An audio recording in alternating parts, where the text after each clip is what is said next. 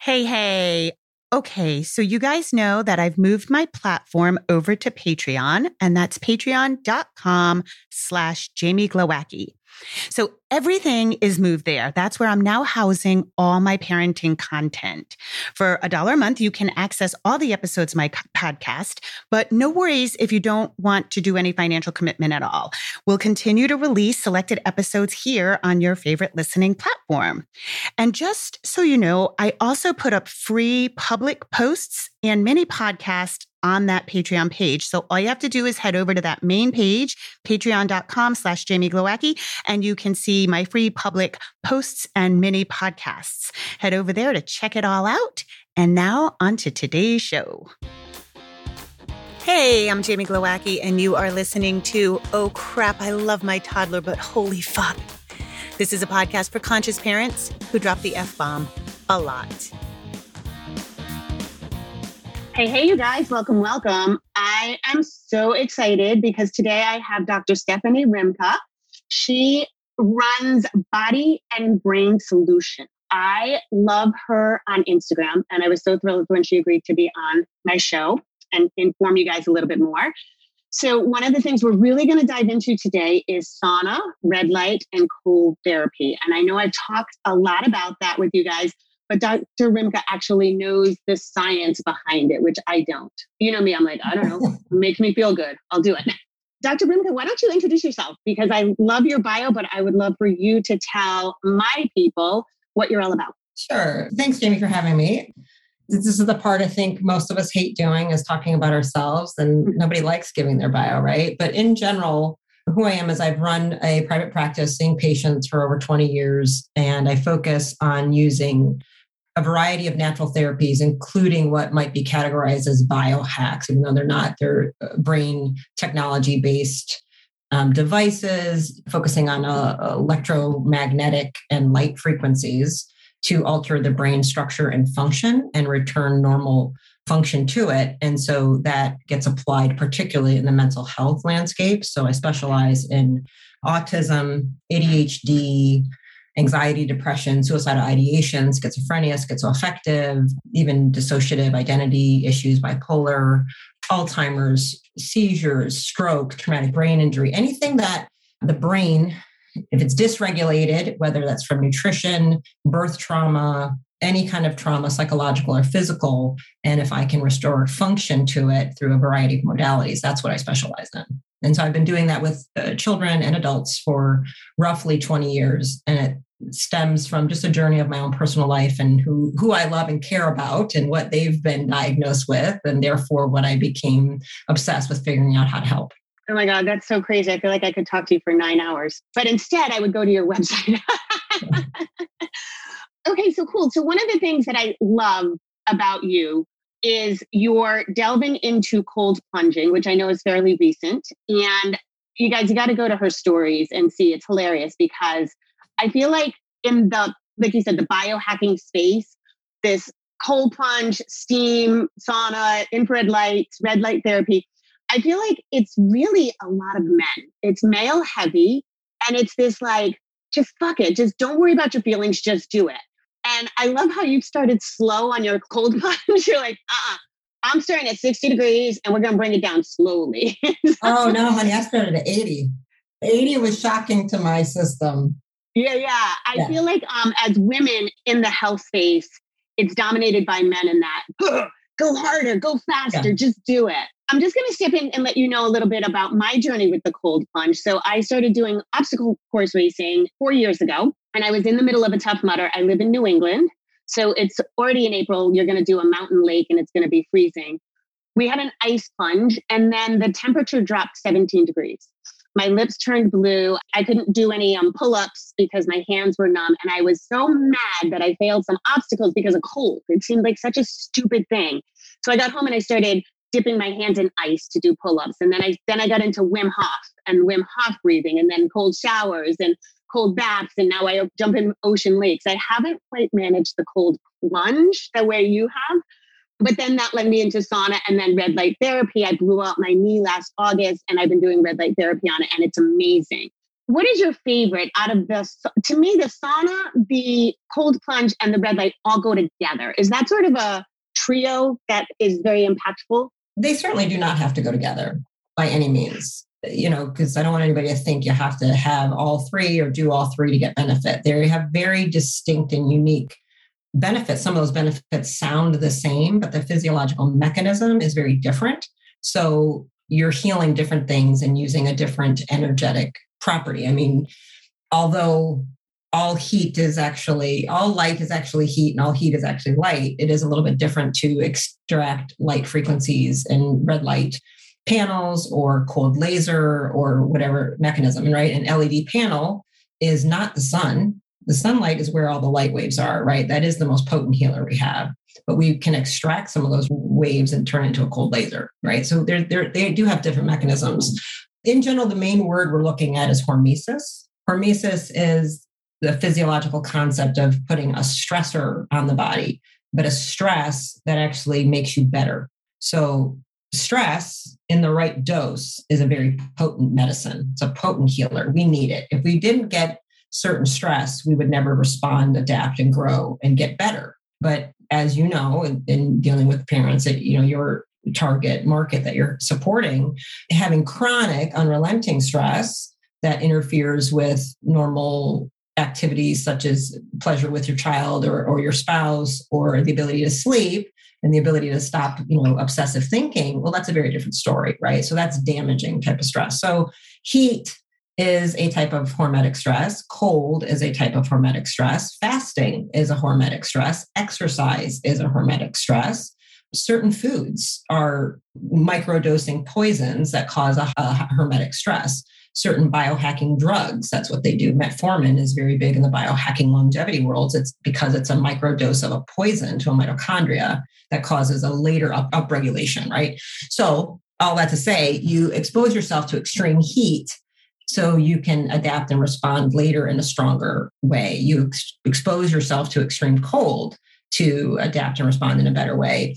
Red light isn't exactly hormetic stress. It can be seen that way in some ways by the mitochondria, the little creatures that live inside of us and give us all of our energy. They're non human, and they're bacteria. And We have, you know, we don't even know quadrillions of them. We have no idea. Um, but we are dependent upon them for our survival. If they break down, we die within two minutes. So you want to kill somebody very quickly, you give them a poison to stop all their mitochondria, and, and you're dead in about two minutes. Okay, that's cyanide. Okay, yeah, for example. So they are different. People do them together because once people are in this world, we just get into all the things. But you do all the um, things. do all the things. But I always start, I will tell you, so like I know you're you know, potty training these young little kids. I always start my patients and parents with red light. And I start with the real cheap cheap ghetto hack way. You want a 30 $35 way to get introduced to red light. It's just a single near infrared bulb that I use with it's a heat lamp. And I want all their children exposed to it every night, you know, on their belly, naked while you're reading in bed. I hope everybody's reading and sing song, rhyme, poetry to their children, not using any digital devices so they can hear human voice and be connected to you. And you have a red light on both of you at the same time. It is highly stimulating to the vagus nerve, which is a cranial nerve, comes out of your brain, but it, we call it the wanderer. It travels everywhere. We're a very unique species in that we have a vagus nerve. Humans are very bizarre compared to a lot of other living organisms on this planet because we have part of our central nervous system that wanders outside of the, the skeleton.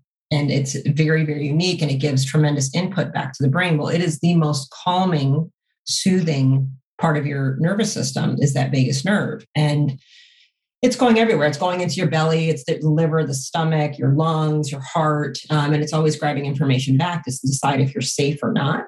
Well, red light and that little bit of heat on the belly and everywhere else activate that vagus nerve and they induce an incredibly deep, long, potent sleep.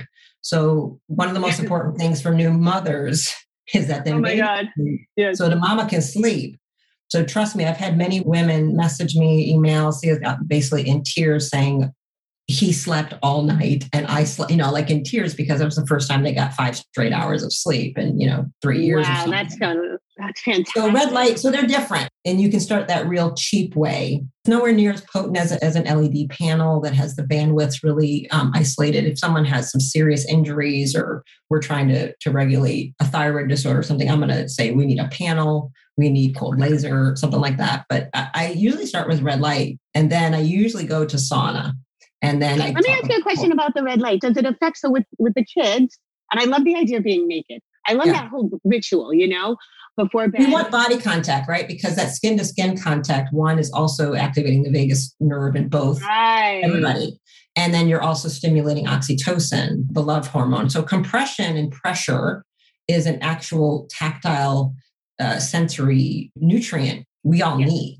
So children in particular need touch and holding and bonding. We have to remember that baby has no idea well, okay, let's say baby. I, am gonna say I'm thinking baby as a five year old, even good 10 months that you're one being, you're one creature. Everything felt by the mother is felt by the baby. And, and there's actually an incredible reciprocity of healing that goes on. You know, developing fetus is actually passing information, uh, stem cells and things through uh, the placenta to the mother. So there's many women that that'll be the most profound healthy time of their lives and things that they conditions they've had completely disappear because mm-hmm. basically the baby has cured them of it through true actual stem cell exosome exchange and genetic information. So we got that whole thing going on, but we have an emotional connection. It's one being. you know, if the mama dies, the baby is dying. So we have one life force that's intertwined. Right. Well, that baby does not know really it's so empathically tied to that mother. It doesn't uh, differentiate till about six, seven years old that it's not actually the same as you. So if you walk in a room crying, baby is crying. You walk in a room mad, baby, I'm talking one, two, three, four, they're going to be mad. They're going to feel everything you're feeling. And, and it's very confusing. So I need mothers as regulate, and mothers more than fathers, to be honest, because the child is more connected to them. It's just how it is. They have to be regulated. I have to help them be balanced. I have to get them calm because everything they're doing is impacting that child. So all have to say, touch, hugging, kissing, that baby needs it so much because it's a very big shock to the physical system that it's walking around outside to begin with. And we used to carry them out all the time. We used to have them. You know, you look at tribal cultures, there's many cultures that it's very ritualistic. Let's say Bali, for example, a baby never touches the earth until its first birthday.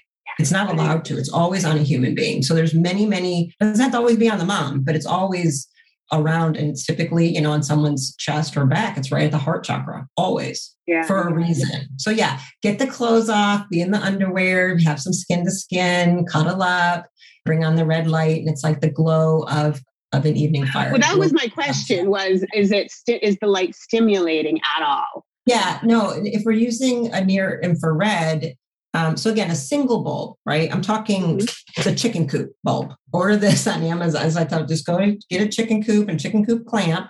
It has much more far infrared waves than near or middle, so it's hot. So I go be careful of the touching versus, you know, do you have an LED panel? Yeah, they're not burning hot because there's way yeah. more near and middle than than yeah. far. So that's what you're paying for. That's why they cost so much more money to get those frequencies put in there because they're going to penetrate a whole lot deeper and they're going to heal the mitochondria a whole lot more. But I like the mm-hmm. single bulbs for families. They're affordable, it's easy to do. That warmth, again, is soothing and caressing, down regulates the, the system to deep to sleep really deeply. But it's really more the, the vagus system. And again, if I'm naked belly, I'm actually helping detoxification. I'm helping bowel movements. I'm helping lymph mood. A lot of these kids are cranky because you simply they're constipated. Their their detox systems are not working well because of you're, you're talking my language. I'm really fascinated though because I hadn't even really thought of this aspect. I mean, I'm just delving into the vagus nerve. I mean, I know for you probably not but it's just hitting the mainstream you know that the oh. vagus nerve and, and regulation and upregulation right? It's all i do so i'm like really? It's just you know like yeah, that's yeah. all we talk about because i can't calm a system and you can't help anybody until that should be the dominant force you know you, we should be parasympathetic the dominant t- most of the time 90 95 if not 100% of the time. The sympathetic nervous system that fight or flight that stress that should rarely activate. I mean think about it I mean, if I'm living a primal natural life, how often is a lion coming to kill me? Right. Very rarely. How often is someone coming to threaten my life or my child's life? Very, very, very, very rarely. And yet I have families in fight or flight all day. That's the exactly. And that's the main part. That is destroying health, destroying longevity. Yeah. When we say stress is the biggest issue, that's what we're talking about. Because it literally is a true flip in the nervous system. That fight or flight is designed to, to last 20 to 30 seconds optimally. And that's oh when God. it's a good stress. Two minutes max. That's why things like we talk about cold plunging, typically it's a 30 second to two minute max because that's your sympathetic fight or flight response where you have a healthy response and then it ends. Because in a life or death situation, you either got away or you're dead. Either way, it's over. Right, right, right. Yeah, you know what I mean? That that's that's how we're designed. We're not designed to run 25 minutes from a lion. You know what I mean? You're not going to get, you're not going to fight for two hours from a predator. I don't care if it's a human. You're not fighting two hours. Somebody's yeah. going to to win or get away, right?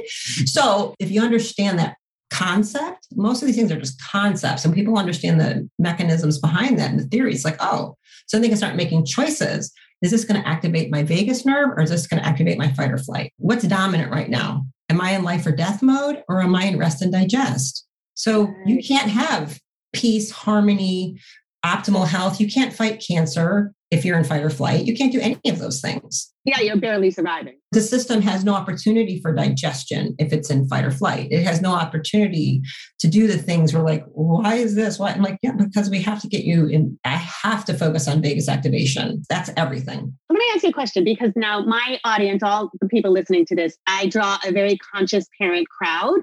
I am the safety net for a lot of gentle parenting that has gone awry. And so one of the things we talk about constantly is co regulation, self regulation.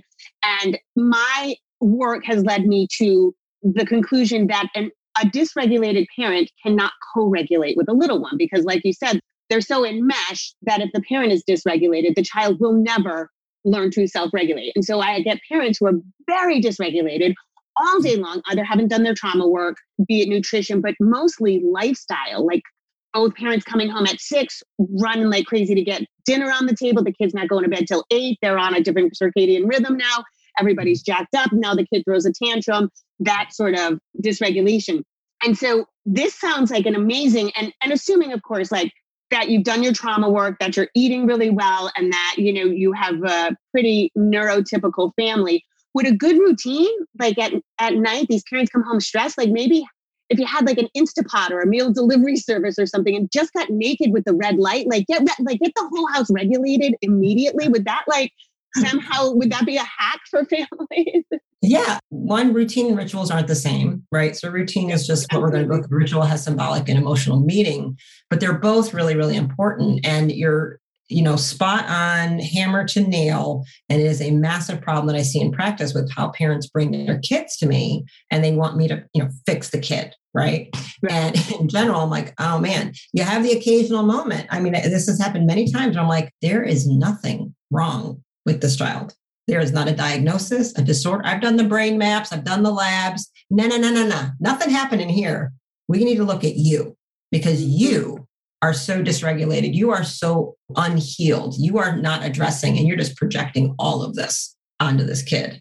And sometimes it's straight projection. Sometimes, yeah, the kids are going to empath this. I mean, they have to feel it. You know, unfortunately, the way it works in a house, the pets and the children, it goes pets first. They're, they're going to buffer kids a little bit. Yep. They're going to protect them. They're going to pick yeah. the energy and feel it. So if you got a bunch of animals, well, and you're dysregulated, you're making them, you're giving them cancer. They're willing to do it. That's how much they love you they're going to protect them babies. Then you got the kids. Then they're they're processing all of your crap all the time, right? So you are absolutely spot on. It's critical that parents start to know that message and hopefully it'll change the narrative, particularly for women, to say it is not selfish for you to take care of yourself. You cannot do your family justice if you are angry, you know, unresolved anger, resentful, burnt out. I know personally for me, like it was a moment of, because I've been there, you know, I go through it too, I'm human, of when I had to hire a housekeeper, the level of guilt. I think in particular, it's hard for people of color. So I'm a non Black person of color. And, you know, my grandma's Black. And the idea of hiring somebody, especially if they were going to be of color, you know, if they were older than me, to come into my house and help me clean was, I mean, I was struggling. I was having a really, really hard time, but I had blown another disc. I was in severe pain. I couldn't bend over. I couldn't, I could not pick up clothes on the floor. I mean, I just yeah. I could barely unload my dishwasher. So I was like, okay, it's gonna be a temporary thing. and I had, you know, but I really had to go through it. And it was my big sister who finally was like, I just say, Kim, you know, I just I'm really having a hard time. I mean, I just don't want to be that person. And and she was like, oh my gosh, Stephanie.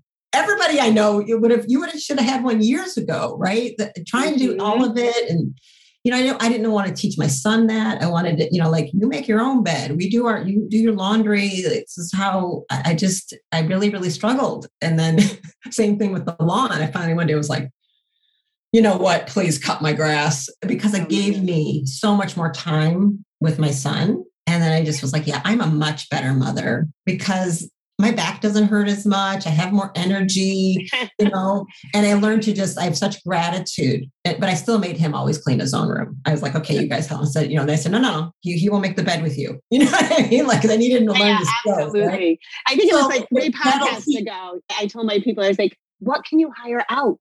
Everybody doesn't have the same amount of disposable income. But this is like the other thing that cracked me up. What you just even once a month, let's say, or, or once every three months. Sometimes like you know, get somebody to help you once every three months to deep clean. I'm hiring somebody right now to come in and help me reorganize and deep clean my garage, mm-hmm. you know, and a shed where I'm like, I just, I just need help. This is hard to do by myself, and if I can do it in five hours with another person that I'm paying to help me versus 10, 15 hours on myself, right? If in some of what you do, that's part of what I have to teach moms often. Yeah. I have had many times, even if I do, they bring the child in front of me, let's say that's autistic, right? So we have an autistic child, the parent you know is they, these are warriors they're like okay now the next level we're going to do neurofeedback and i see all the things and i can see her and i have had those moments where i say here's the thing i get billy has autism yes he needs neurofeedback he's a great candidate. You've done a beautiful job with his gut. You're doing a beautiful job with his nutrition.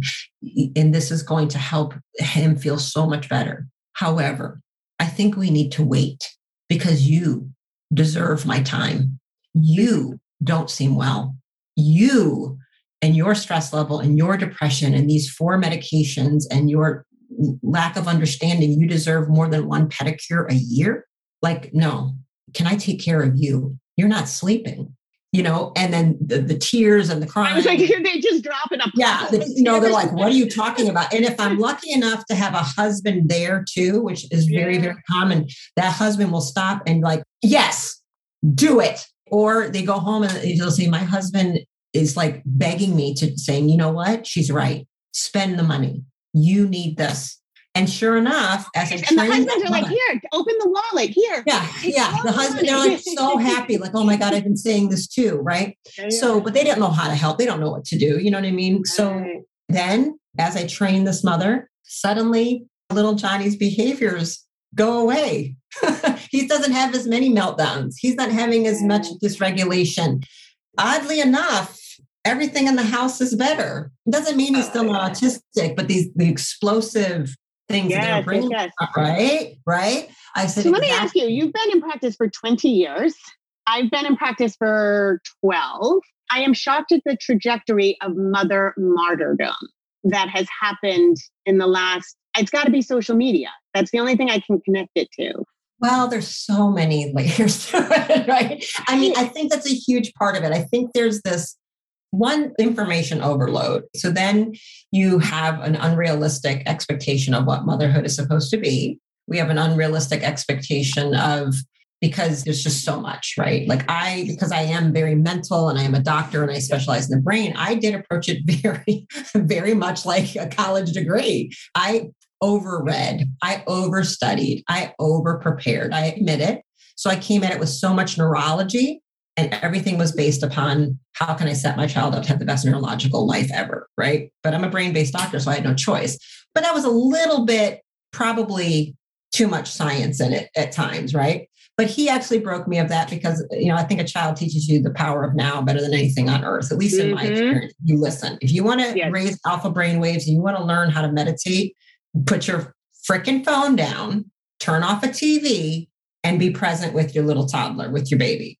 And you can just get lost in the now always. Yes. But yes, you have to yes. remove all distractions. So I think some of it absolutely is too much information. Then I do think there's like that comparison of the Pinterest mom or whatever. Right. I never really went down that rabbit hole. I was like, are you guys kidding me? Like you're not actually sleeping because you're trying to make that cake. So I see a lot of, you know, in practice, I actually don't actually see a ton of victim moms. I see more perfectionistic, obsessive compulsive moms that grind themselves into disorders of obsessive compulsive to be perfectionists and judging themselves, right? So there is that martyrdom within there, but they don't actually. Yeah, that's what I mean. I don't see a lot of there. It's there, but they're yeah. presenting for me. That's more what I see. But that, that's also just what maybe you know I'm attracting that type of overachieving. Dying at the mother altar is what I call it, which is I'm not sleeping because I'm going to make the perfect cake. That is dying. Right. That's not victimhood, but they are dying at the mother altar. No, absolutely. And that's gives a rat's ass about that. And I think that's again, that's that comparison. yeah, I think a lot of social media, it's comparison, it's competitiveness. You know, I go through the thing. I only have one child. My mom had four. And I look at like I make, I don't know, eight to 10 times more than she ever made at times. And I have an actual ex-husband that I that is involved. Like I say, oh, can you help me do this? Can you pick him up or can you know take him for the weekend kind of a thing? And she didn't have any of that. I have a mother. She didn't have parents around to help. She had nothing, and I don't know how she did it. I, I mean, look at how hard it is on me. You're like, how did you do this? And you made it look so easy. like, were you ever like crying like I am at night? You know, like right. I think we're asked to do a whole lot more. You know, but back in the '70s they didn't have cell phones. They didn't have answering machines. They didn't have 18,000 things to do. The neighbors would come over and borrow eggs. And, you know, women in the 50s were always getting together, playing cards and having a cocktail. They had a lot more fun than us, to be honest. I really traced it back is they didn't have an identity to preserve. So what has happened is like we've got this working mom versus stay-at-home mom. Who's better? Who's putting in more hours? There's a, a weird competitive thing there, but there's a, a saving of my identity. My mom didn't do like quote unquote self care, but she locked us out of the house as kids during her story time, which was like, I don't know, another world, yeah. all my children. Yeah, as the world turns and all that. Yeah. We were out, we weren't allowed to come in. She'd hand us sandwiches through the mail slot. They had it going on in certain ways. Yeah. They, oh, and you know what? She'd wrap it in wax paper so that we could slide down the slide faster at the playground down the street. We were like four, six, and eight. yeah. They, they did have a different independence of they weren't as terrified. They weren't Absolutely. as anxious. They weren't as terrified of the world. They didn't, we could be out and about and do things. And there's been a false perception that we live in a more dangerous world as far as like abductions and things like yeah, that. And it's yeah, exactly the same rate as it was in 1975. You Right. know, it's exactly the same. So, but because of I think just all media, not just social media. There were no 24 7 news cycles when we were children, right? You know, so I mean, I remember the TV went off and it was like that screen, you know, the TV went off. the You know I American mean? flag, and then it was yeah, it's a flag. Like we're done. You can't watch something at two in the morning. But now they can, you can go down that. And I think in general, parents are much more dissociated. There uh, a tremendous amount of dissociation and addiction to screens themselves. Mhm. So you have many parents that are barely parenting. They're highly disconnected from their children because they're overly connected to their digital devices in all forms, all of their media. The disconnection is huge in my work, and I, we talk Yeah. so much about that because that's the number one defense. You know, if your kid's falling out, you regain that connection, and it it's digital. But I also find that again, it's that distracted the mom who's baking the perfect cake. You know, I don't have time for you because I'm baking you the perfect cake, and it's like no, because he doesn't really care about the perfect cake. No, they don't care about any of that. so I work primarily with toddlers, but it's interesting because I'm a single mom of one boy and he's 15. Your boy is 16. 16. Okay. I thought he was younger than Pascal. It was funny because this last six months, he's been the best kid. We've always been very connected. You know, we've had this amazing relationship. And the last six months hit the rocky patch. Like all of a sudden, he was not so pleasant. You know I mean? Our, our connection was severed. And I started to realize that we need, needed bigger connection. I was trying to honor his like pulling away from me. You know, by like letting him go. And then I was like, yeah, it's horrible. But it's I, you horrible. also have to hold them tight. Yeah. so even this Christmas, he, he said he didn't want to do anything. And I said, fuck you, I'm decorating the house. I'm going to the nines because you need extra this year. And I yeah. was like, you're not leaving your stocking yet. But we did find it's so funny about the regulation. I realized it, you know, it's so hard to see what's in front of your own face but he would get like i don't know disrespectful or eye roll and i would take it so personally and then I would be like, hey, so I would get reactive. And of course, getting reactive with a teenager is just not useful at all, you know, or with anybody probably.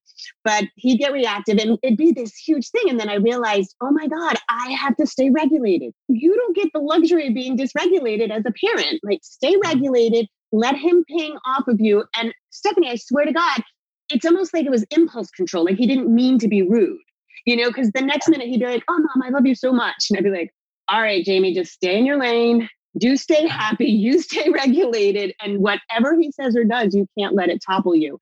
And I find that it's such a similar process with the toddlers too.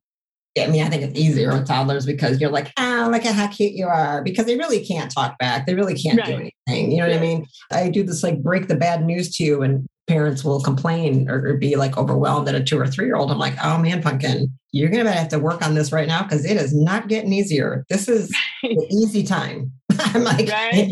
if you're struggling now, we really need to teach you to meditate a little bit because you're going to have to get control of this nervous system. You're going to have to learn to own it and control it because this is nothing you know, you get that little peak at like eight, nine of like pre puberty spike in hormones around eight, nine. They get a little nasty. Then you're like, oh, okay, excuse me. You know, it's like a sudden weird whatever. Like, what was that?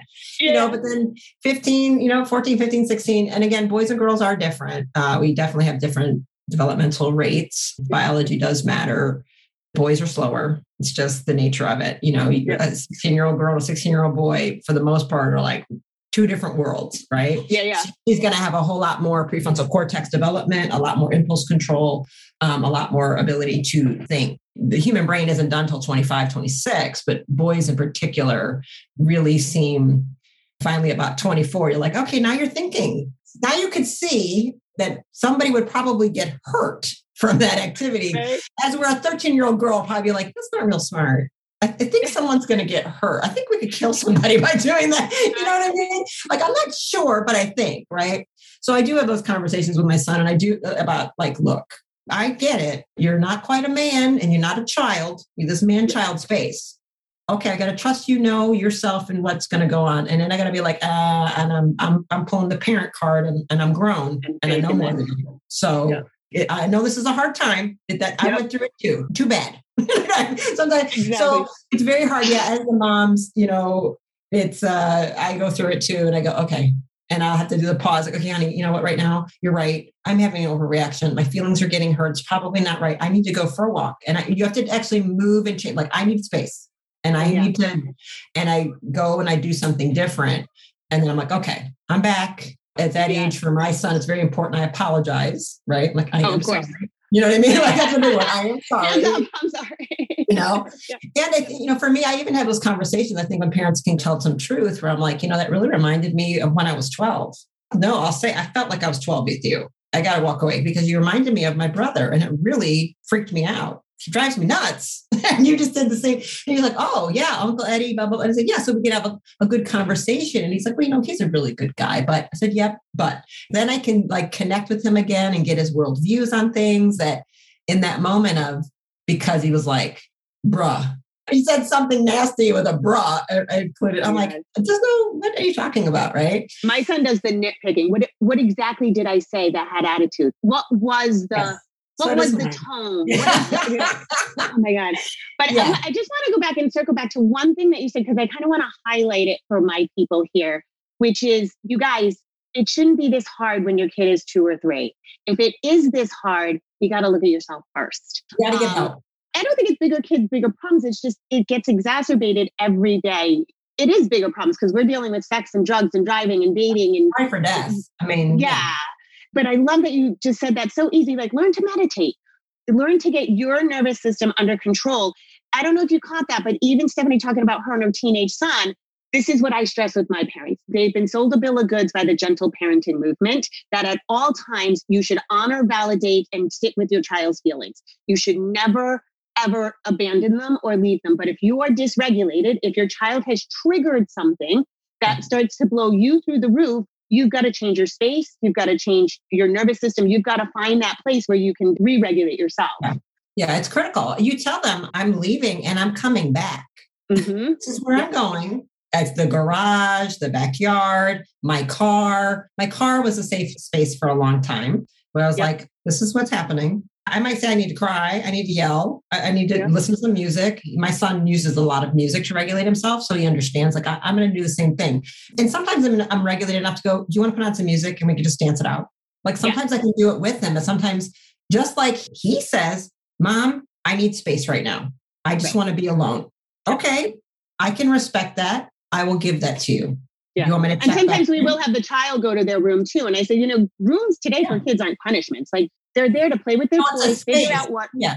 You ask them ahead. If you ask them ahead of time, people are definitely using those things. I, am not a timeout fan. I never did a timeout. No, yeah, people can use it as a punishment, and it can be used if the intention is right as an opportunity for space. As a break. Like, like this is too much. It's okay. You can leave the table where you want right now. And sometimes it is I need to go for a walk. Okay, let the kid. Well, I mean, my kid, you know, he's big. Go out in the backyard, hit a ball, bang a, eh, take a bat. Change the space. Change. Yeah. What, what do you need? What's a mu- then go listen to music for ten minutes. That's fine. But if it's set up ahead of time, right? You understand? So yeah, yeah. I absolutely, absolutely, one hundred percent. And and I'd rather have a highly dysregulated parent who can't even verbalize walk out of that room rather than shake their baby to death. Exactly. Okay? You know what I'm saying? Exactly. Like, no doubt about it. Like, I get it. It's sad. There comes a moment. I had to walk out once when my kid was in the crib crying. I was like, I, am about to have a nervous breakdown. And got in the car and cried, called my best friend. I, I can't, I can't. But I'm like, I'm on three hours of sleep in like five days. I, my same thing happened to me. Yeah. yeah same thing with sleep. But I also tell parents that's when we, that's when we hit you know, like we get yeah, that's you're going to make a mistake or you're going to fall. I actually fell down, passed out. I mean, I oh actually oh dropped to the ground a couple times from fatigue. Had I been holding him, that could have been catastrophic. I hear catastrophic words, which is like if you're so dysregulated, you've got to change their space or your space because that's when parents are like, "You're such a bad kid all the oh, time." Oh, There's yeah. like always, never. You, you're this, you know, and so this yeah. segued into something awesome, but can we talk very briefly? Thank you so much for your time, but can we talk very briefly yeah. about the sauna and the cold plunge, yeah. which is sure. where I want to go, but I love the parenting stuff so much that that was awesome. Yeah. What do you want to know about it? So, what makes sauna so great? Sauna in particular, there's a lot more research on sauna than cold. So, longevity factors. I mean, this is a huge tradition in Sweden, Finland. Mm-hmm. The Nordic people have had saunas as a part of their culture forever. And obviously, because it's very cold, the cold exposure is a part of it. But research is extraordinary in terms of longevity, heart attack risk, prevention of things like dementia and Alzheimer's. The frequency is critical on that. The research is very clear. It needs to be about four days a week to really get those extraordinary benefits on anti aging, cancer, Alzheimer's, stroke, heart attack. I like it because it's a fake workout. I tell everybody, I'm like, I, you know, I'm getting a cardiovascular workout sitting on my ass in a sauna. So it's equivalent to a two mile jog. Oh, I mean, awesome. yeah. I mean, so basically, I get to work out. Your heart, your cardiovascular system is jogging with zero impact on the joint. So I've broken my back and blown three discs. I've gone through many periods of my life where I couldn't exercise, but I don't blow up. I stay fit because I use these devices and these hacks. That's what I do. The sauna is a cardiovascular workout. Is steam better than infrared? Steam is horrible. So steam okay. is the worst because it interferes with the body's ability to sweat. Okay. Because it's accumulating on there. And sweat is the way you're regulating your temperature and you're getting the right signal to know when it's time. Your brain will and your skin are communicating to know it's time to get out and you're not purging as much. So the skin is a massive uh, detoxification organ, and you will sweat out tons of things. In particular, heavy metals and mold are extraordinary in heat. So I deal with a lot of mold patients, yeah, and I have sure. mold illness yourself. I sauna's requirement for that. So I'm going to go always go through nutrient protocol chelation, but we have to couple it with a sauna. That's the only way to get all the mycotoxin and biotoxins out of them. So it does an extraordinary amount of things. And again, that heat stress. Um, so we're looking at, you know, burning a lot of calories, cardiovascular workout with zero impact, heart health, brain health, plaquing in the brain. We basically have to clean anything. What is Alzheimer's? You know, the sewer backed up in your brain. You didn't clean enough. Decades of shit backing up in your brain, not getting out. You have Alzheimer's. That's what happens. So if you keep everything moving real clean, so the traditional like Finnish saunas, most of the research are on those, but most of us in America don't have access to those. We don't have the seven, eight thousand dollars to build one. And infrared, therefore, has kind of taken the market by storm because it's easier, more convenient, easy to ship, blah, blah, blah. And some people would say maybe the benefits are better because the infrared light waves or heat waves, they penetrate much deeper. And because the air doesn't get hot, you can stay a whole lot longer because you know, if, in some of the traditional Finnish saunas, the air is like 160, 180 degrees. I mean, you yeah. start to be like, I can't breathe in here. As for infrared, the waves are going inside your body and heating you up from the inside. So the air is actually pretty, it's not that hot, 120 or 130, but you inside can get really hot and start sweating extraordinarily fast. So I heard 140 was necessary for that, but no 120, 130 does it too? They're different. I'm saying a Finnish sauna and an infrared sauna and a light based sauna are not the same thing. That's what I heard with the infrared, that 140. Yeah, what matters is what's your okay. body temperature, right? Most of us aren't yep. using a rectal thermometer and finding that out, but you know, that's a way to tell. I'm more of a fan for people in America for convenience with the light based sauna, not even infrared. I use light based and not electromagnetic panels running through. I'm not surrounded, so I'm in zero EMF, which okay. is very different. So a lot of the infrared saunas are very toxic. They're very dangerous, actually. Okay. So I am very concerned with a lot of what I see out in the market because people are inhaling toxic glues, adhesives, solvents, paints while they're in there. You understand what kind of wood is it? What has it been treated with? All of that, the hotter it gets, the more you're leaching that out. Volatile organic compounds, BPAs, lots of cancer. It's tough. And those panels are surrounding you. You're basically baking in a microwave with some of the cheaper devices. There are good ones on the market, but what about the tents? What about the tents that your head's out? Those are decent the right ones. Some of them have lied in their advertising and they're calling them near infrared and they're not. I caught one, one I, I, I fell sucker to, one of everybody. I'm not going to say the company or the name, but we all fell sucker. And then what does it Joe, begin with? Joe Mercola is the, he's the one that ripped them apart. He tested okay. it in a conference. I mean, blew, we all were like, what? And he's like, yeah. And then the guy was there. And I, we were like, oh, and I loved oh. it. I think he's like, well, you can't say something does something and it doesn't do it. Tell me the brand first letter. Because I got one of those tents. I'll tell you why, because I wasn't sure. Sauna takes a little bit of a time investment, you know? And I was like, I don't know that I'll do the time investment. So, like how you proposed the chicken coop heating lamp to start, I said, let me start with one of these because I want to see if I'll put the time in it before I invest the mm-hmm. money. So, okay, yeah, you have benefits of the brain. That I get their point is if your head is out, you can stay longer and sweat more, but you're missing some brain right and benefits. But yeah, they're they're great. I have no problem with those. It's not what I chose to invest in, but yeah, they work. And then cold plunge.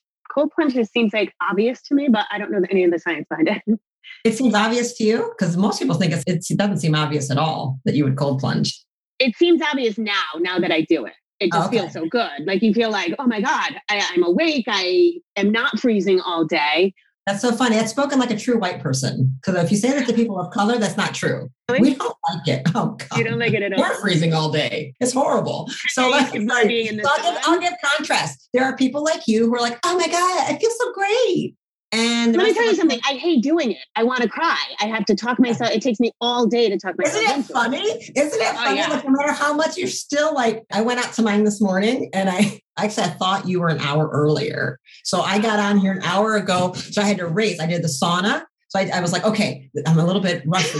I said, well, I'm in a sauna. I was like, oh, I can't do my normal thing. How am I going to do this? Can I get the lifting in? Can I da da da? And I was like, well, I'll lift later. So I'm like, I'll sauna and I'll contrast therapy. I'll sauna and I'll go right to the cold plunge. But I was running out of time and I'm like, I don't really have enough time for it. But I go and I look at it. And it's like, we had a huge storm. There's so many leaves and there's like a whole layer of bugs on ah. top. Right? And I kind of looked at it like, yeah, I'm still doing it. Yeah. So I, after I'm done, I'm actually going to cold plunge because I was like I got to reverse my order. I'm going to cold plunge, then I'm going to lift. So okay. just order of doing it, you know, you should cold and then exercise. It depends on what the goal is on how we want to stack it, right? If yeah, you're trying yeah. to weight loss or you're trying whatever. So I've known about cold plunging and the benefits for at least 10 years. My son was 16. Yeah, at least. It was popular. I mean, it was biohackers and stuff. This is my circle at least 10 years, if not 15, yeah. right? Yeah, but it for me, I was like, mm, no thanks. My Indian black ass doesn't want to do that. I love some, right? Like it's 120 in Atlanta. I'll be wearing jeans and boots. I'm like, I'm fine. Like it, I really am built. And I, when I mean that, I mean my mitochondria are built for deep Africa. At your human genetics, like whether you're Swedish or whatever, Italian, you know, South American matter, but your mitochondria have a whole separate DNA. They're not human. Not mm-hmm. everybody seems to understand that. So we can track. I look at all my patients' genetics and I want to know where their mitochondria. It's called a haplotype. That only comes from your mother. That only comes from women. The male mitochondria get destroyed as soon as the sperm comes into the egg. Your whole mitochondria line only comes from the women. So it's part of why they can go, they try to find that, you know, the ancestral Eve. And Doug Wallace is the primary researcher of mitochondria, PhD. I forget which university he's at, but he's like the mitochondrial god. And he's figured out the haplotype in the whole genetic line so far of every sample we have and where they start. And L0 is the starting point of the mitochondrial story, and that's deep Africa. And so there's all these letters L0, then to L1 and L2, and they go all over. And as the people moved all over this planet, the mitochondria adapt to the environment. Human DNA doesn't change very much at all. It's almost exactly the same. And we're all pretty much the same. What makes us so different is our mitochondria. So they pick up the environment, they pick up the heat, they pick up the light signals, and they mutate and change very, very quickly. So they figured out, oh, it's real cold uh, we got to change what we're doing because like this person can't even shiver that much. We, we what do we got to do? So people who went up into the Nordic region where it was a bunch of super snow and super ice, they didn't have to run from animals very much anymore, but they were cold. So the mitochondria changed what they did. They started becoming really inefficient. They started uncoupling when they run photons of light through them to make ATP, they started doing it really inefficiently. So they don't make as much ATP anymore. So the, the Swedes and Nordic people with those mitochondrial mutations, but what they leak is infrared light, which is heat. That's why infrared sauna. Infrared, it's it's heat. So they leak a ton of heat out of their mitochondria. They don't make as much ATP. So they're not very good sprinters usually, but they're warm. They're just naturally warm they just leak heat so they can handle a cold. Black people, right? L0, L, if you have that mitochondria and it came from your mama, mama, mama, mama, mama, so you can be white as blue eyed and as a daisy, but you might have an L1 haplotype right? Your mitochondria don't uncouple. They make a crap ton of ATP, though. We're incredibly energy efficient, but we don't leak infrared heat very much. So we're kind of cold natured. We need tremendous sunlight. Your genetics, those little mitochondrial things, they make a big difference as to who likes the heat. And why I can sit in a sauna for like ever. And some of the my Nordic sweet friends who are 100% Viking, three to five minutes in my sauna. I can't take it. I can't take it. I feel like my skin is burning. I'm like, dude, you aren't even so. What the hell was that? You know what I mean? Oh, but like the, the cold does nothing to like not a problem. I mean, like they could be out in bra and panties in the snow. Like it's not that bad. that is so funny though, because I live in New England where we have four seasons full fledged and it's just a constant battle. We're into winter now. And I'm like, thank God like I feel like I came alive as soon as the temperature dropped below 60. Right. And the summer makes me melt. Like I'm like, I'm miserable. I sit on the couch and I'll tell you how hot it is. And it's awful. It's what's right. Like where your your genetics and where you live, it can create tremendous health mismatches. I mean, you take some Somalians and you move them to Canada, they don't do well this is why they end up getting obese and getting diabetes. It's a complete mismatch. They don't have enough of the right sunlight, and the cold is, is too much for them. So, that being said, I think anybody can do heat. I think anybody can do cold. We learn to adapt the system and we start from where you are and you work your way up. So, your therapeutic dose might be very different from your best friends. So that needs to be taken into and there's things like thyroid disorders that cause temperature dysregulation. You have to look at what's going on with a person. There's things like just way too low body fat, way too high body fat. These are all going to have some impact. So it's so there's a therapeutic dose of cold. I like that because you see these people chipping ice holes.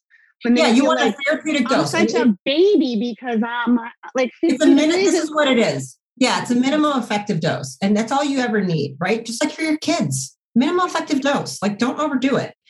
If I'm doing neurofeedback on children, I have to try to explain to parents, I'm like, it's 15 minutes, it's 20 minutes. I'm like, they can't do 45 minutes. Actually, we'll get a return on investment. I'm going to reverse just like training for right a Tough Mudder you can overtrain and reverse the benefits of what you're doing so you can over sauna and you can you know kill yourself you can you can make it too hot and be there too long you can dehydrate you can have electrolyte problems right the heat shock's a real thing. So what you're trying to do with the heat and the cold there's many many mechanisms but one of that it's really kind of the extreme the minimum effective dose of what you can handle that has a genetic input it's called heat shock proteins or cold shock proteins mm-hmm. so it's a genetic signal of anti-aging it's that hormetic stress and the way the body responds afterwards is what matters and again all the more reason why whenever you do any of these things, you must be prioritizing sleep because that's when all the healing is going to be doing. So if you're putting yourself through, you know, CrossFit or triathlon training or saunas and cold and you sleep 3 hours a night, you're going to destroy yourself. It's akin to being an anorexic. You're going to start eating, you're breaking yourself down because your body, it's always in the sleep that the actual healing is happening, that the actual response to the damage you did during the day. You don't heal during the day, you heal when you sleep yeah, that's when you lose all your weight as well. Like you want to lose mama weight, you have to sleep. I mean, and if you're not sleeping, don't stress about it. It's all about. I think I have probably 40 podcasts on sleep. Yeah, it's my, my audience is tired of me talking about sleep. Yeah, well, you know, it's uh, sleep is a cognitive enhancer. Sleep is a weight loss supplement. Sleep is yeah. where everything happens. It's the dream state. It's the magic. It's the vision space. It's the ancestral connection to the universe. I mean, ultimately, I don't know why people don't love it. I'm like, you guys, you can be anything and go anywhere when you're sleeping. You, you people do ayahuasca to do what they can do in the dream state. But you can just do it exactly. every night. You know what I mean? You can do it every night, really. We've just been sold on that bill of goods. And I think, again, it goes back to that mommy martyrdom. I have parents who's like, only me time is at midnight. And I'm like, no, your me time can be when you're sleeping. Like that's yeah. better. I do understand that they do. They need a little bit of a wind down time, but we need to teach them how to wind down in a way that's going to facilitate sleep. So if they want to like drink wine and watch TV, now you've just destroyed the benefits you would have gotten when, when you do sleep. You're not actually getting any growth hormone. You're not cortisol's too high. You're not getting in. You know, there's there's a big problem there. So anyway, the cold is really the range like as you said, it is a very like all the biohacking world is very male. It's very aggressive. Even a lot of the food space, it's very aggressive. Mm-hmm. And even though I embraced that younger, becoming a mother for sure helped me embrace more the nurturing side and, and just how powerful femininity really is, how powerful um, sharing and how much courage goes into vulnerability and doing things anyway. Women are, we're extraordinary at this actually, and we don't give ourselves enough credit for the type of incredible strength and perseverance we bring to things with a softness and you can approach all of these things very aggressively and beating yourself up, or, or you can approach it with embracing that you're a total badass. You are embracing this just like anything else, and it will nourish you and nurture you. This is a a food you actually need. You actually need to have stressors and overcome them again because we've made everything so comfortable. We've made our lives just, you know, with technology and controlling because we control the environment of our homes, right? The temperature everywhere, we have no exposure to hot and cold. It's breaking our hormone systems and it's causing massive dysregulation in insulin, blood glucose, cortisol, testosterone, and it's part of what's making us fat and depressed and slow. So, yeah, the, the cold is just a simple getting some cold water, basically. It needs to be uncomfortably cold, and your body will tell you when to get out. And that is typically within one to three minutes. And that's from a norepinephrine hit, a noradrenaline hit in the brain that says, yeah, I could stay longer, but I'm just done because you've had a boost of noradrenaline to get out and do something. That's where that feeling that you're getting afterward of all that, it feels great. There's a lot of neurotransmitter changes that happen depending on the time, but It does start with I love you start the hands and feet. You can start by just doing that, hands and feet and face with cold dunking and splashing to get yourself used to it. I think the cold showers are the worst way to start. I think men seem to like that. More women than not don't. I think there's something about half the body being pelleted and like kind of assaulted by these cold pellets and the other half exposed to the air and feeling even colder. It's a very bizarre feeling. I hate cold showers and I've done them consecutively. The longest streak, I think, was like 47 days straight, but I've done them for years. I just don't think it's a very feminine way to do it. I think you're better off to start with some cold plunging. You can do it in your tub. The big range is 59 degrees Fahrenheit. The research is clear. If you're 59 below, so like think 33 to 59, if it's you know 32 or lower, it's like it's frozen. So you got to break right. all that up. So the water won't really be ever like 30 you're going to have massive improvements in inflammation. You're going to get some cold shock proteins. You're going to have some neurotransmitter support. You're going to have some testosterone boosting. For fat loss, weight loss, cold rips through fat better than anything else, way more than exercise. And there's a whole free fatty acid, and there's a whole story physiologically of why that is. I offer it even free to people in, in one of my um, I think my immune course, I might even give that whole PDF and video free explaining because it's kind of mind blowing. Cold will make you lose more fat faster than exercise or diet or heat through what I'll be right back. I got to go cold plunge. yeah, right. and that needs to be usually pretty cold. And again, though, like 35 and below is what the most of the research is saying. But the reality is, again, you have to go with what's uncomfortably cold for you. Again, when we talk about those mitochondrial haplotype differences. So that might be 45 for a, a, big group of people. And again, for the people who love the cold, and that, that, that, that's 35 and below. And if they can do it, you can get massive benefit. It's 11 minutes a day. That's okay. the minimum effective dose. So if you do 11, I mean, I'm sorry, a, a week, 11 minutes a week spread into typically three would be a nice dose, two to okay. three plunges. That's where it looks like you're going to be getting long-standing health benefits such as neurotransmitter balance, hormone balance, inflammation decreasing, weight loss control, you know, again, depending on how much you need. That's not that long, right? So like say you you plunge 3 times a week and 3 minutes one time four, just something like that. I mean, just the other day I did 22 minutes. Um, oh, I saw that. that. You were doing a Q&A. Yeah, it wasn't that cold. It was like 40, 50, 48, 50, something like that. So I started cold plunging probably seven years ago, actually. Seven, eight years ago is when I started. And I was being coached by Jack Kruse, a neurologist okay. who knows all in all this. And he specifically told me 70 is going to be shocking to you. So 74, 72 is cold enough for you right now. That's I was in the throes of mold illness recovery. And he said, You really need it's more sunshine and heat because of my genetics, because of where you're from. He's like, You need to move. He's like, living in Atlanta is not, you have to go to the south. Like this is this is too far north for my body to be healthy, really. So I have to work very hard living in Atlanta because I live in an environment that's not optimal for me. This is part of why I have so many lights and so many much sauna, why I sauna every day, why I'm in red lights every single day. Mm-hmm. I, I do it without fail because there's not enough sun here for me my body is starving. Somebody else, it's different, right? They struggle to live down here. It's too hot. So that when they become inactive, they feel like they're melting. They can't do anything. That, you know, they're miserable except for three months a year. Yeah. I, I like I would, have, I would have to get up to work out at three in the morning in the summer because like I can't even have the sun on me. right. See I'm saying? Like it's a very different thing. So people really should kind of be living where, where it's optimal for them. And it makes it, it, it is very, very different. So yeah, the cold is I am more intrigued by it. What I like about it, so there's all those physiological benefits. Great. I will tell you honestly, that still didn't really motivate me to do it. I'm like, I'm not doing it. I just hung my hat on Jack said I don't really need it that much. Jack says I don't really need it. Right, I'm just, right, right. just going to stick with that. Well, I'll be 49 in January. And, you know, I've had a, a shift in the last year of things. The body is, you know, the moment where all these patients would tell me, you know, they would gain the weight and the this and that, the perimenopause. Dude, I'm 53. If I walk by a freezer with ice cream in it, my ass gets bigger. I've gained some weight. There's some different, I, I wasn't feeling as well. I wasn't sleeping well. And I thought I need my growth hormone homeopathic. I'm doing like, okay, some, I, I think I need to start with the, you know, I'm going to go CJC, if I'm more I'm doing peptides, I'm gonna do some injections. I'm gonna, you know, really go intense with peptides, which is what I'm trained in and what I thought to do. But when you're looking at yourself, it's you miss things, right? So a friend of mine, a physician buddy, and he goes, uh, I think we need to just run your hormones. I bet you don't have any testosterone now. I bet you things are starting to change. I was like, what?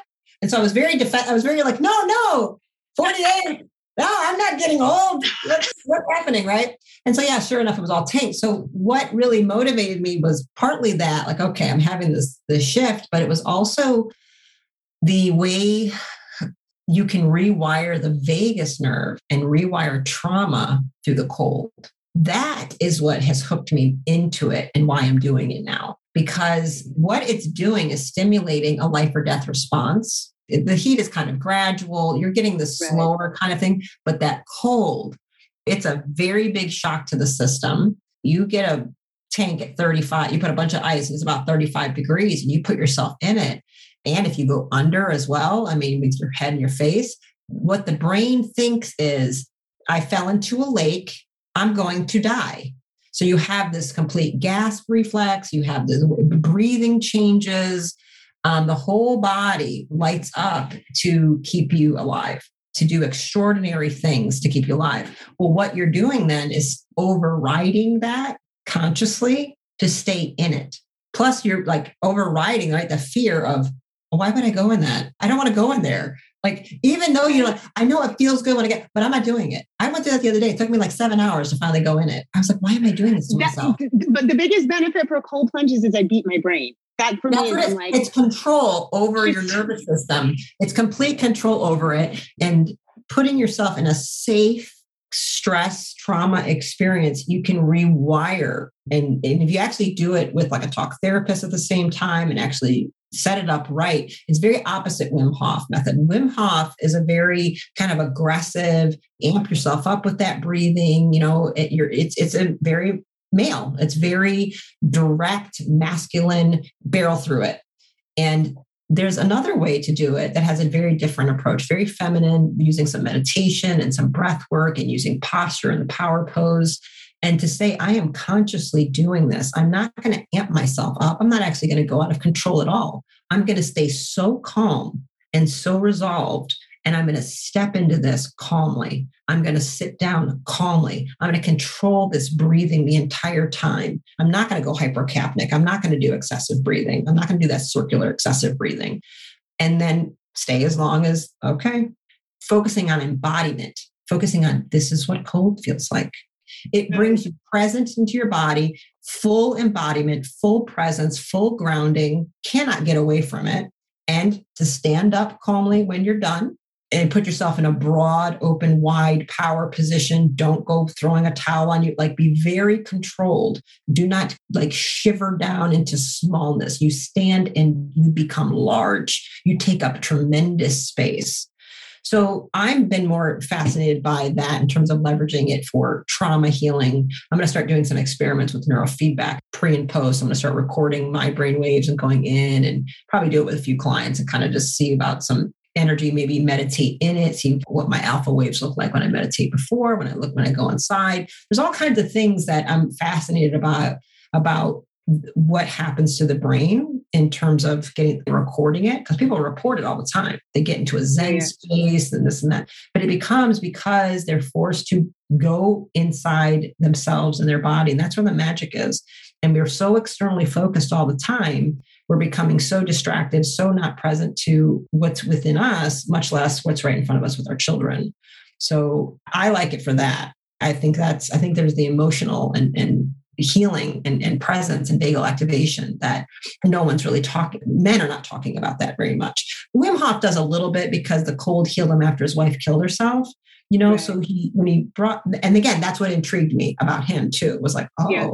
now you're talking my language you were doing this so you didn't kill yourself as well you were did this so you didn't lose yourself in grief that's intriguing to me he wasn't thinking about inflammation and weight loss it's because his wife killed herself and he didn't know how to not lose himself. So he went to the cold. The cold changed his breathing, it changed his state, and it right. showed him I can do hard things. That's a big part of it too. It's it's both those things, cold in particular, I think, bring resilience. I can right? do hard things. Yeah. I can do hard things. I did it yesterday. I mean, that was hard. And I did it again in the cold, but you know, because we all have those moments, right? In life. I don't think I can do it. I don't know if I can go on or whatever. Well, it's interesting because, you know, at 53, there's a lot of me who just like with the aggressive male side of this is I just look at it and I go, I don't wanna. One thing that, you know, that's popping into my head as you're talking is there are days where I will do a cool shower and I think I'm a badass, you know? But I was like, listen, you got to do it. You got to beat your brain, but also you got to be nice to yourself. So maybe today it's a cool shower, you know, like it can fluctuate depending on, on like where you're at emotionally. I think that is a brilliant place to leave our interview. This was amazing. I am volunteering to be one of those clients you work with because I'm logging off of here and booking an appointment with you. I think you're brilliant. And thank you so much for all this just amazing information. Where can people find you? And let's tell people where they can find your recommendations for these products. Because I know that's a link on your Instagram, yeah? Well, you know, God, that might, that might not be as updated as I need it to be. but, so, well, my website is uh, brainandbodysolutions.com. And from there, you can see all my social media, Dr. Rimka on Instagram, things like that. But then I have a shop on my store. So if you go to brainandbodysolutions.com, you can see like about me or how to book an appointment or my retreats or neurofeedback, and then a store, which I have a lot of my favorites of all kinds of things, whether it's antioxidant clothing, believe it or not, that exists, all kinds of tech devices, the makeup and skincare I use. People ask, I'm like, I just, I live a non toxic life in every way, shape, or form, and I want your children to do it as well. And I think the idea of ruining the endocrine systems of five year old girls because of the nail polish you're putting on them is mothers don't know what they're doing, right? So my job is to kind of, oh man, this is causing a problem. I know you don't want your kid to have PCOS. Let me explain to you oh, how you're poisoning them. So every little kinds of thing, food sources, peptides, supplements. People say, well, what molecular hydrogen? It's there. What CBD? It's there. You want, you, want keto wine? I got it. You know what I mean? So, yeah, that kind of stuff. So, the, lots of resources for parents there. Great. Well, thank you again for your time. I super appreciate it. You're welcome. Thank you. All right. Have a good one. You too. Bye, you guys. Okay. Bye, everyone. Just a reminder if you need additional resources, I have Oh Crap Potty Training. I have Oh Crap, I Have a Toddler. Those books are available everywhere you want to find a book. you can also go to my website, jamieglowacki.com, where you can book private sessions with me, buy any of my courses. Those are really geared towards potty training help. And also, I'm on Instagram. I'm not on Facebook anymore and I'm not on Twitter. I'm on Instagram, jamie.glowacki, and I do a lot of lives and uh, usually posting a lot of good information. So, those are extra resources for you. And as always, rock on. Have an awesome day.